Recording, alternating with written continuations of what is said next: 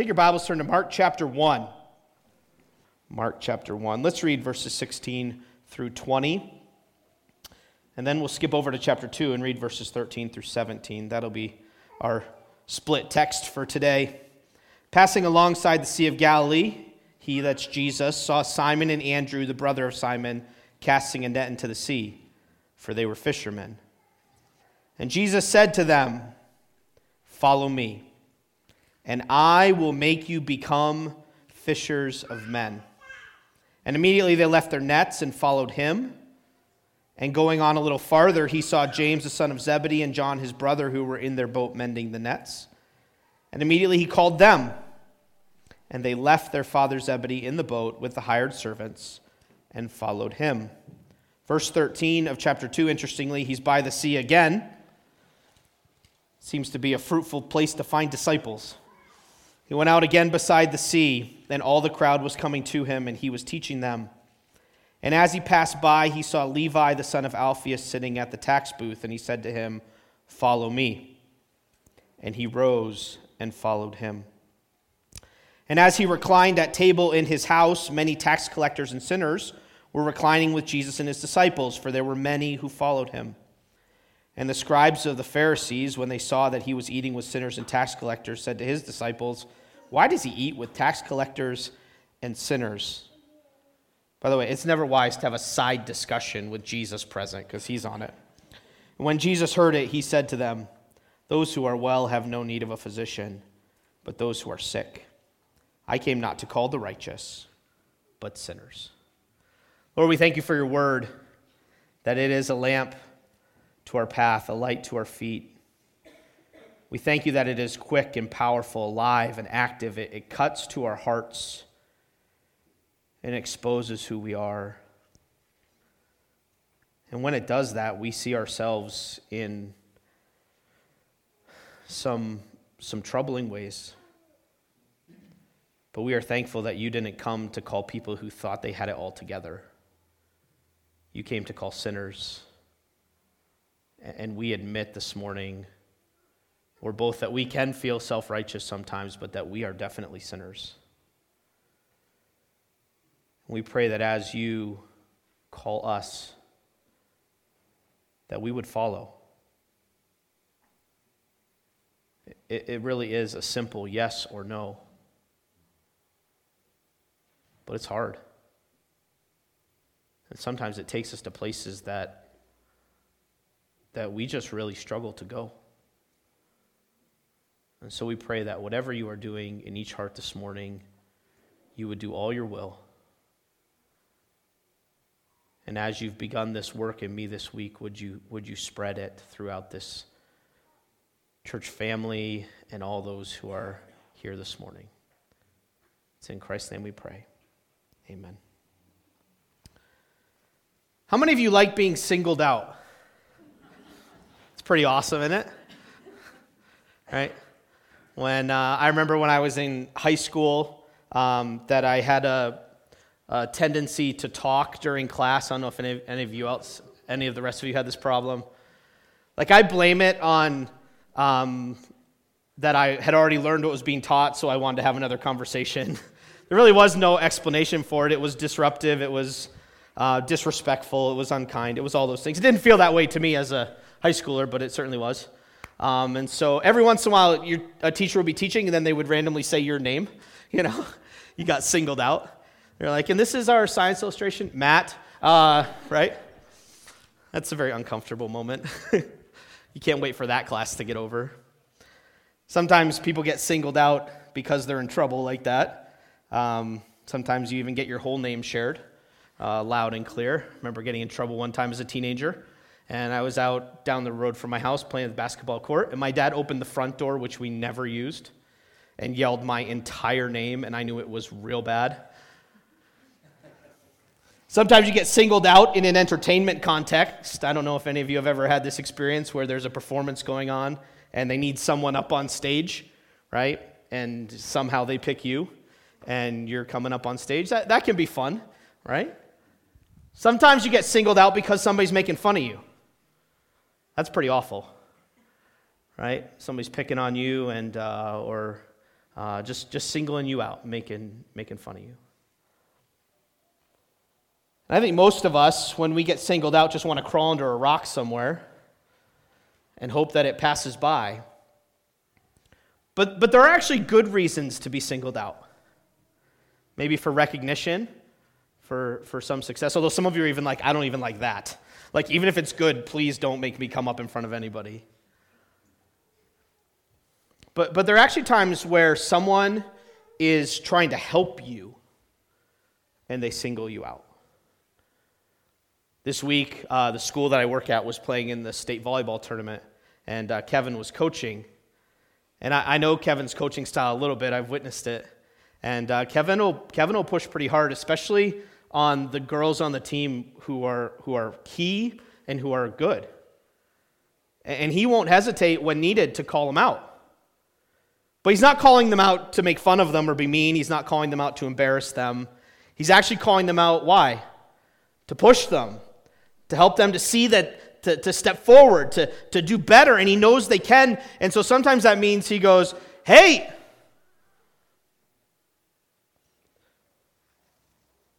as we encounter this moment with Jesus, these two moments, we actually see Jesus singling out or doubling out, in a couple cases, some people. And he's doing it for good reason. He's doing it because he wants to call them to action. He wants to push them further. And so, what we see in these verses is what we could call the powerful call of Jesus. It actually started back in verse, verses 14 and 15. Look at those verses with me if you would. Now, after John was arrested, Mark 1 14 and 15, Jesus came into Galilee proclaiming the gospel of God and saying, The time is fulfilled and the kingdom of God is at hand. Here's his call repent and believe the gospel. This is the foundational call that Jesus makes to all people. The good news is that salvation, forgiveness of sin, eternal life can be found in him. But it's not something that everyone just gets because Jesus died and rose again. It's actually something that you have to accept. You have to say, I recognize I'm a sinner. I'll turn from my sin. I'll repent, that's the word, and believe. And Jesus starts with that general call to all. But then that call deepens in verses 16 through 20. See, Jesus is far more than some figure from history that we learn about like George Washington, Shakespeare, or Mother Teresa. He is the very Son of God. And his entrance into the world means that all men everywhere have to make decisions about how they live. They must make decisions about what they will do with Jesus. And so, as we've seen in the first uh, 13 verses of this book, Jesus has come as the very Son of God, fully God, fully man. He's been affirmed in his baptism. The way has been led by John the Baptist. He's exercised his authority over sin, verses 12 and 13, and he shared an authoritative message. And we sang about him this morning as the king. But, but kings have authority. Now, now, you can live in a kingdom and deny their authority. It doesn't change the reality. Jesus Christ is the King of kings and the Lord of lords. And you can deny that. You can ignore that. You can avoid that. You can pretend it's not real. You can pretend it's virtual reality. But it's not. Jesus is really the King of kings. He's really the Lord of Lords. He has authority, and he doesn't just have authority in some vague way, he actually has personal authority. And so he calls us. He calls everyone to repent and believe, but then he calls his followers to follow. What do we notice about this call in these verses? First, we notice that Jesus calls followers personally. That's what we see in the first story here. Passing along the Sea of Galilee, he saw Simon and Andrew, the brother of Simon, casting a net into the sea, for they were fishermen. Jesus calls followers that he knows personally. Now, now, it didn't take much investigation to know their occupation. You could see they, they were casting nets into the sea. By the way, when you, when you think fishermen here, don't think pole and line. You know, don't think rod and reel. Think net. Big net, cast, drug in, cast again, drug in. Very, very labor intensive. But Jesus knew these men, he knew their occupation. It's a fascinating study, and not one we'll do this morning. If you just examine the 12 disciples of Jesus and their occupation, G- Jesus was not going to Harvard and Princeton to find followers. Jesus was going to the seashore, to the working class, to ordinary people. You might say the insignificant. He knew them personally. It's interesting in both these stories that they make reference to what these people did to uh, Peter and Andrew, James and John, and then also to Matthew. What they did, who their family was, right? Brothers, fathers. Jesus calls followers that he knows. He knows you. This is one of the things, right, that just blows my mind about God's all knowingness. They, they say that in a church that you can personally have a solid relationship with about 150 people. And it's not just limited church, it's kind of that way in organizations.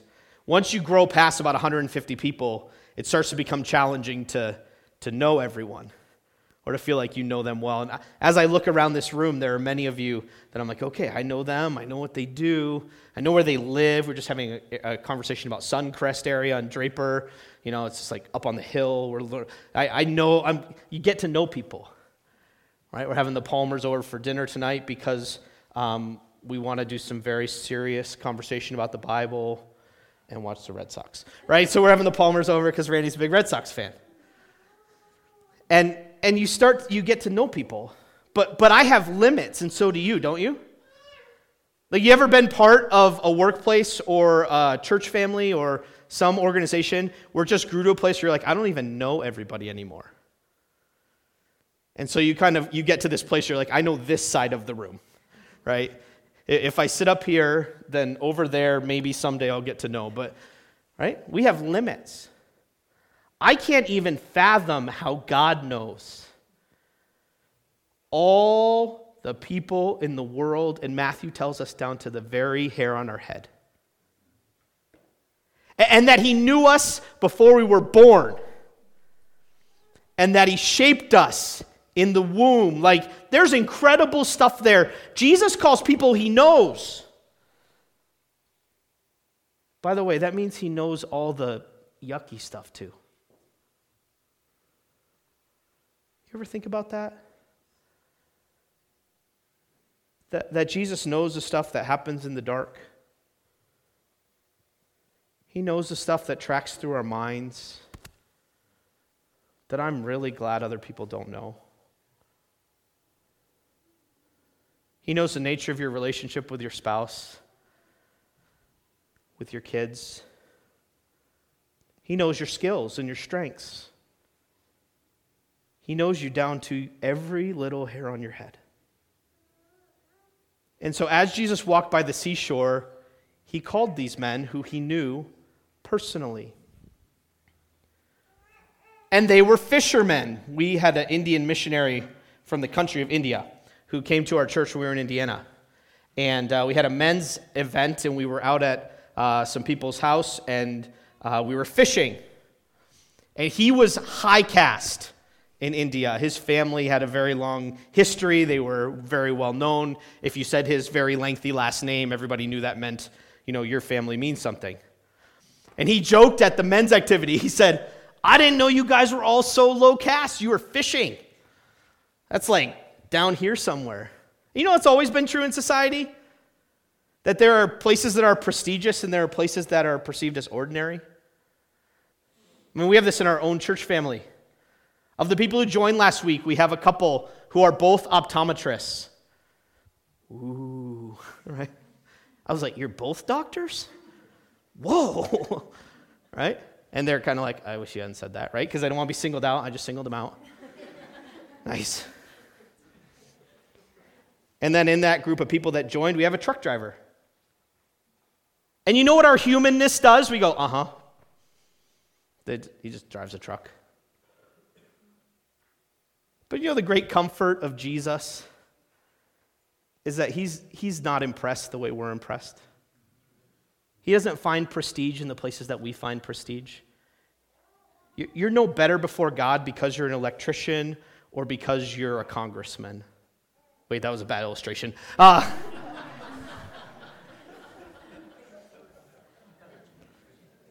there's no accident here that Jesus calls fishermen, and he knows them. There is no one in this room too ordinary or subordinary for Jesus. He knows you personally. But it's interesting that Jesus' call is a call to follow him personally. Look at verse 17. And Jesus said to them, two little words, but don't miss them follow me. Jesus didn't even say, follow the kingdom. He didn't say, follow my teaching. He said, follow me. This is the essence of our Christian life. Is more and more and more following Jesus. And by the way, if we're not careful, we can get off onto those other things, can't we? We, we can get off onto a fascination with Jesus' teaching or Jesus' miracles. Or we can even get, get to a place where we just have a fascination with this book. This, this book was never meant to be the point, it was always meant to point to the point. It, it was always meant to tell us it's about Jesus. It's about a right relationship with God. It's about the Holy Spirit. It's about walking in the Spirit every day. It's about you and God in relationship. It's not, I, I, was in high school, they used to have Bible quizzing. And people would memorize like books of the Bible, which is a good thing. But there's high schoolers who would sit there and they'd be like, What's the fourth word in 1 Timothy chapter 2? Three. And there were like six kids that would stand up. They'd be like, Go, right. We can become so fascinated with, with the book that we miss the author. We can even become so fascinated in this study of Mark that we get away from Jesus. And what Jesus is saying is, follow me. Now that's interesting because the men he's calling to follow him, if you trace the story through John's gospel, have probably already believed on him. But, but he's assuming that they need this reminder and they need to take this step of really following him. I love the way one pastor said it. Jesus is both saying, Follow me, and he is saying, Follow me. There is me, and there is my mission. There is a person, and there is a path. Jesus was not trying to merely educate people about God or motivate people to live better lives, right? This wasn't about your best life now. He wasn't trying to heal people who were sick merely. He was calling people into a whole life transforming relationship with himself. He intends to transform the lives of his followers, who in turn point others to him to transform their lives. How did these men respond, both sets of brothers in these verses? Verse 18 Simon and Andrew immediately, Mark loves that word. 10 times in chapter 1, it's immediately. Jesus, it, what's happening is happening quickly. And if we think about it, everything that we have, and John tells us we're not even close to all the stories, happens in three years. It's just, and Mark is just an action guy, so it's just happening. But he says about these men that their characteristic followed what he tells us about Jesus. Immediately they left their nets and followed him. He went on a little farther, called James and John Verse 20, and immediately he called them, and they left their father Zebedee in the boat. They didn't even have a family discussion about this. They left him in the boat with the hired servants and followed him. There is a personal cost to following Jesus. But, but I wonder if, if you follow him this way. Because I don't always follow him this way. Some, sometimes the Holy Spirit has to kind of keep knocking on the door of my heart. He has, he has to keep bringing things around into my life. Does this ever happen to you? Right? I'm not always a first responder. Sometimes I'm like a 30th responder. When we talk about following Jesus, and when the Holy Spirit works in our lives, and when God is getting your attention about something, this is the model. I have a son who's learning to obey. It is not always the first time. Isn't that frustrating? You're like, this is not complicated. I said we are going to put on your shoes. Not my shoes, my crocs. No, your shoes. Your crocs come off your feet. We're going to the park. We're putting on your shoes. Not my shoes. Tim, this is not going to end well. I can already feel it. And we work and work. And as a parent, man, I'm just like, why is this so hard? And then I'm humbled because God works in my life and says, hey, do this. Obey me here. Talk to this person. Go here. And I go, not there. He comes back around. Talk to this person. Not him.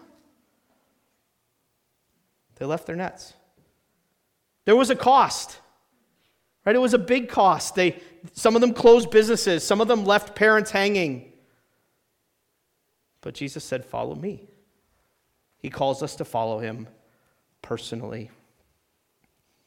We actually have a family right now who believes that their next step of faith in following Jesus is to move out here and become part of Gospel Hope Church. They're a young couple. They've been here a couple times. I know Danny's talked about them.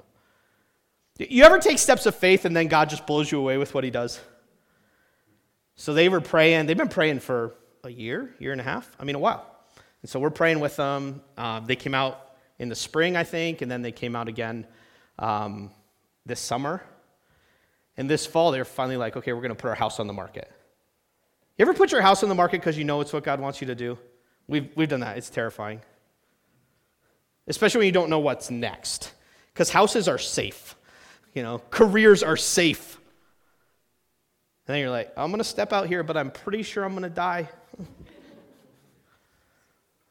so they put their house on the market this fall in Pennsylvania. Okay, FYI, Pennsylvania, not quite as hot a housing market as Salt Lake City. Rural Pennsylvania, too, I think. It's sold in 24 hours. Bam. They're like, whoop, I think God is in this. But bigger than selling a house is their relationship with his parents. His dad's had a family business for a long time, and their son is on track to, to take the family business from dad. But it's going to be really hard to take the family business from Salt Lake City. But they know that God is saying to them in this area of life, follow me. And so I just wonder for you this morning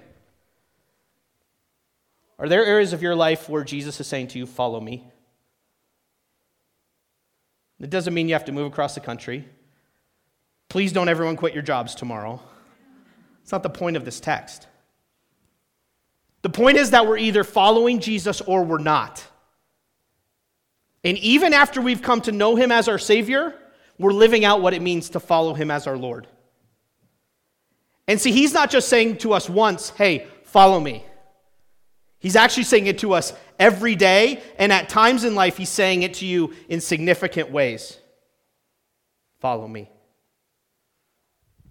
He calls his followers personally.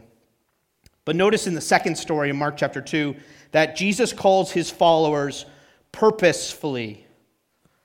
That's a mouthful, isn't it? with purpose, if you want to get all the rest of it off. Look at chapter 2, verse 13. Jesus went out again beside the sea, and all the crowd was coming to him, and he was teaching them. And as he passed by, he saw Levi, the son of Alphaeus, again, knew him, sitting at the tax booth, and he said to him, Follow me. And he rose and followed him. Remember back in verse 17 of chapter 1 that Jesus said, Follow me, and I will make you to become fishers of men? He's actually illustrating it in this story, right? The, the fishermen, I think, would have caught the analogy. But now Jesus is showing us what that looks like, and he's calling a tax collector. The Jews viewed tax collectors as sellouts. They, they had sold their soul to the Roman Empire, who the Jews hated, to collect taxes for them. They were mercenaries. And so they would collect taxes for the Roman Empire, and the deal was the Romans said to them, collect this much in taxes. You need to collect $1,000 in taxes. But whatever that person could manage to collect beyond $1,000 was take home pay. So, guess what Jewish tax collectors were known for? Ripping people off. And they were ripping their own people off on behalf of the Romans. They were much loved. And Jesus steps right into that world and powerfully calls a tax collector. Jesus calls followers who are sinners. Now Isaiah 53 reminds us that all of us like sheep have gone astray. Romans 3:10 that none of us is righteous. By the way, which is an interesting statement when you think about what Jesus said at the end of this story in chapter 2. But Jesus intentionally calls sinners. Why does he do that? Because this place, these people, are where God delights to call followers. He said, I will make you to become fishers of men. And if you trace the life of Jesus, you'll see that he's almost always with people that you don't expect him to be with. Why? Because just like the Jews, we have this idea of where uh, spiritual people hang out. Who spiritual people hang out with. And Jesus just blew that all up. To the point that the religious and spiritually respected people of his day couldn't handle what he was doing. I was talking to a, a missionary to Zambia, a friend of mine, a couple years ago, and, and he, we were talking about this idea of intentionally reaching people. And he said to me, Matt, who's the last pastor you heard about accused of spending too much time with sinners? I was like, not me, that's convicting. And God convicted me about this in my own life a while ago. And I, before I say this, I, I, want, I want us to understand something. We are all sinners. Okay, let me just say that super clear. Um, just because I am two steps higher than you, one, two, does not imply on any level that I am less a sinner than you are. We are all sinners. Now, that's a simple truth that goes really deep. But by the grace of God, I am what I am. And that's still a sinner with some blessing of God's grace. But we are not going to meet people who need Jesus in mass in this room that, that need Jesus in salvation to forgive them of their sins. Okay, we all need Jesus. Please don't walk out and go, Matt said, well, we aren't going to meet people who need, need Jesus in this room. We all need Jesus.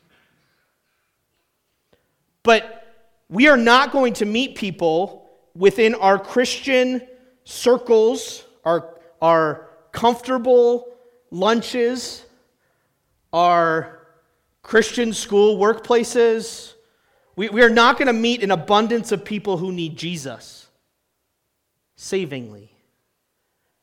We're going to meet those people where they are. When Colleen and I were in Steamboat Springs, I worked at an architecture firm, and our architecture firm decided that they wanted to play, have a team in a co ed softball league. That was exciting. We were terrible.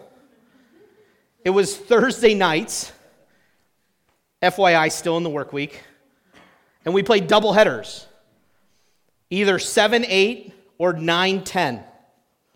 Thankfully, no Tim at that point, so it was still. But, but at least in Colorado, they called those essentially beer league softball leagues. Beer league softball leagues. Yep. you know we met there? People who need Jesus. You say, but I would be uncomfortable there. Verse 15. And as Matthew reclined at table in his house, many tax collectors and sinners were reclining with Jesus and his disciples, for there were many who followed him. Can I tell you who's not uncomfortable in the presence of sinners? Jesus. And aren't you thankful for that? Because somehow, God's temple is me, and the Holy Spirit lives in this mess. Isn't that amazing? And Jesus is telling his followers this is how you fish for men. You get comfortable in places like this.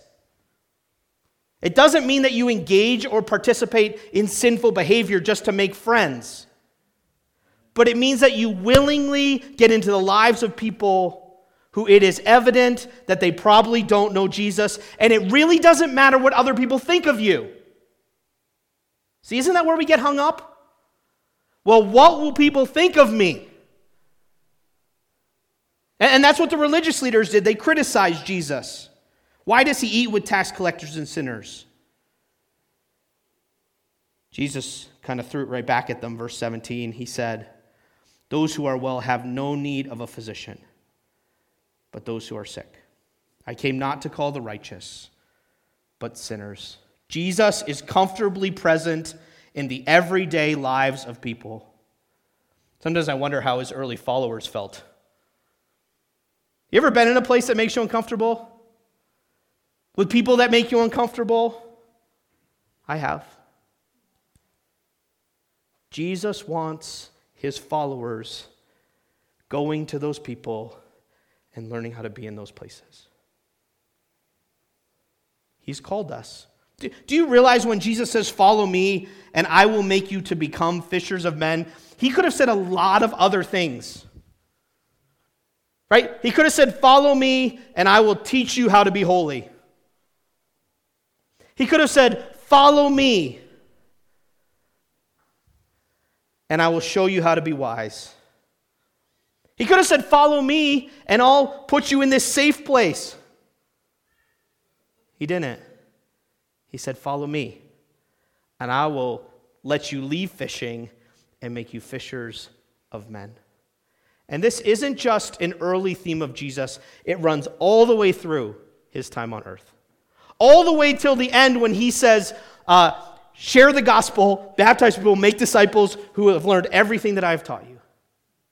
It's who Jesus is. It's really pretty simple. He meets people he makes a connection, and then he talks to them about spiritual reality. The woman at the well, Nicodemus, the multitudes, he's just with them, even if it makes respected and religious people uncomfortable. But notice the impact as Matthew follows Jesus and as Jesus spends time with these people, verse 15, and as Matthew reclined at table in his house, many tax collectors and sinners were reclining with Jesus and his disciples, for there were many who followed him. Isn't this cool? Right? There's two many's in there. See it? Verse 15. Many tax collectors and sinners were spending time with Jesus. It gives us the idea that Jesus and his disciples were seriously outnumbered. And Jesus was fine with that. And then many of those people were following Jesus. And Jesus told us why. They knew, they, they, they knew that they needed him. You ever go fishing in a bad place? I'm a terrible fisherman, like real, real bad. Like every place I go is bad fishing. I just make donations to the fishing, you know, wildlife or whoever they are. They're like, you need $8 to have a license for today. And I'm like, great, here's $8. But you'll catch fish. No, I won't. it's free. Please send Travis. You know, I don't know. And I go fishing with people who catch fish. Nothing. I'm like, I pull up a sunfish every so often. It's like this big. Like, I caught something. They're like, throw it back. we are not eating that. I wonder sometimes as Christians if God has called us to be fishers of men and we're just scared to go or unwilling to go or worried too much about what other people think to go.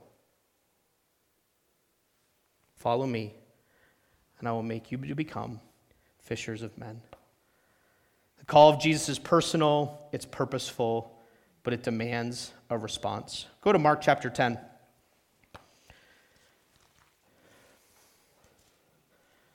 See, these disciples, these who followed Jesus, weren't the only ones that Jesus called to follow him.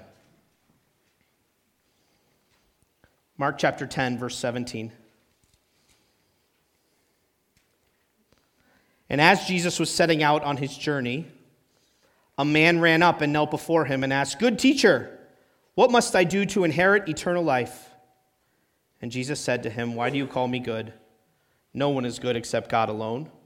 You know the commandments do not murder, do not commit adultery, do not steal, do not bear false witness, do not defraud, honor your father and your mother. And the man said to him, Teacher, all these I have kept from my youth. True or false?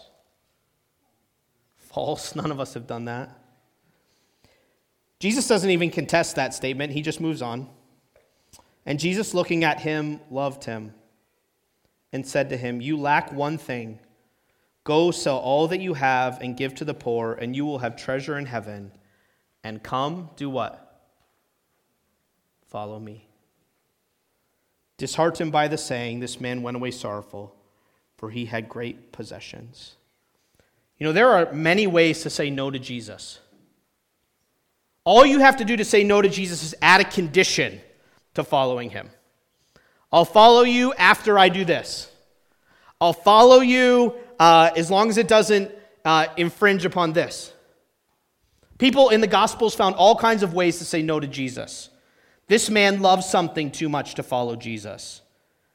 Jesus meets with three would be disciples and talks to them about following him, and they say, We have other priorities than following Jesus.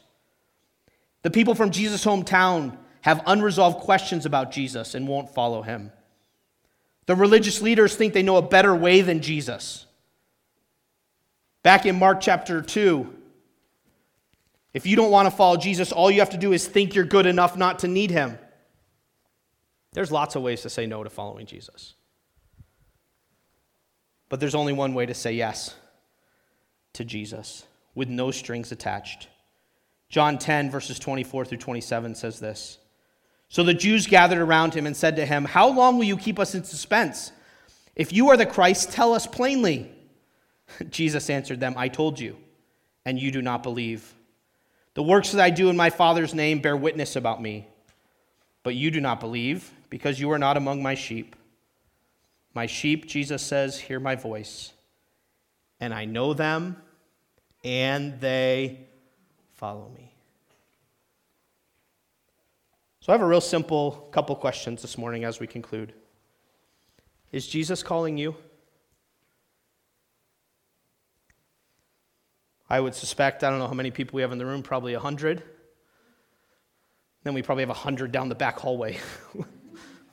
Holy cow, it's crazy. I would suspect in a room this size, there are some who have never answered Jesus' call in verse 15 of Mark 1 repent and believe in the gospel. You've never acknowledged that you're a sinner, that Jesus died to save you from your sin, rose from the dead to pay the price that you could never pay. And he's calling you. And you know it. He, he, he the, whole, the Holy Spirit is convicting your heart. You are probably like someone singled out, uncomfortable even in this moment. And not because I'm preaching at you. That, that's what God does through His Word. He makes you feel like you're the only person in the room. And you go, Yes, I need Jesus.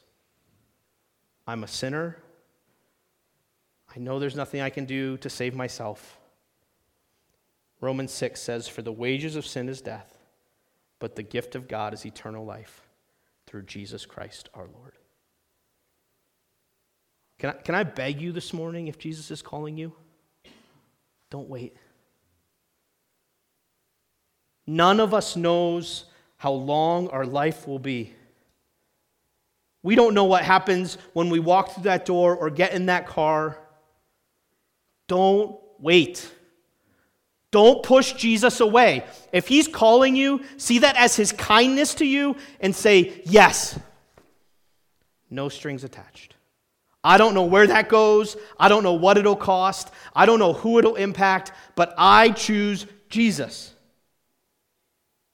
Is he calling you?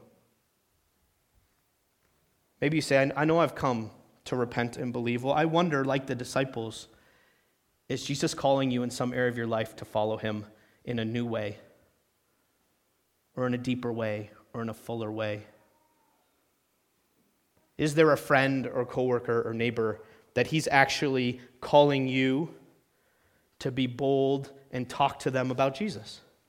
To just have them over for dinner Is there a weariness, mom, in your heart as you fish for your children? And God is saying, keep following me, even though they say, I want my crocs. See, you're actually in this reality as a disciple of Jesus, moms, every single day. You, you have sinful souls in your house, and I don't even have to convince you of that. You're living it. And you're like, in some days, I wish I weren't. Is Jesus saying, keep following me? Is there a sin he is exposing? Is there a place he wants you to invest more? Is there something he wants you to give up and you know it? Is he calling you to follow him? Or is he reminding you today of why he called you? Have you become distracted from following Him? It's easy to fall in and out of relationship with Jesus. And I, and I don't mean eternally, I don't mean savingly. I just mean to get your focus distracted. I mean, just take your own Bible reading. And I don't have to stand up here and say, you should spend time in God's Word every day because we all know it. But don't we get distracted? Isn't that snooze button so attractive? And you know it. Follow me. Or have you become disengaged from fishing for men? Listen, th- this is the central reason outside of relationship with Him that Jesus calls you to follow Him. is so that you can be a light in a dark world, is so that you can be salt, is so that you can care about people, it's so that you can tell them about Jesus, because God has you right in your neighborhood, just where He wants you. We were talking about this Thursday night in our community group time, which, man, if you, if you haven't been able to come to that, you should come. I, I say that, and we're not having one this Thursday, but you should come next Thursday. But Kevin was talking to a man um, who, who was a church planter, uh, and he was saying, uh, I focused on uh, two families, two houses next to me on the right, two on the left, two in front of me, and two behind me. I was like, look at that, that's doable. Or maybe it's the person in the cubicle next to you. Maybe it's the other parent on the soccer team. Or maybe it's just like I've been convicted this week that I need to get myself out there. Because sometimes when you're a pastor and your job is at a Christian school, it can be hard to get out there. But this is what Jesus has called us to. And he's serious about it. Is he calling you? Is he reminding you today of why he called you? Lord, we thank you for the fact that you are gracious and kind to call us. Or sometimes we do feel singled out. Sometimes it is intense, sometimes it's hard. But we're just thankful that you haven't left us as we are. And we acknowledge that you are the King. And it is our heart's desire to follow you wherever that may lead. In Christ's name we pray. Amen.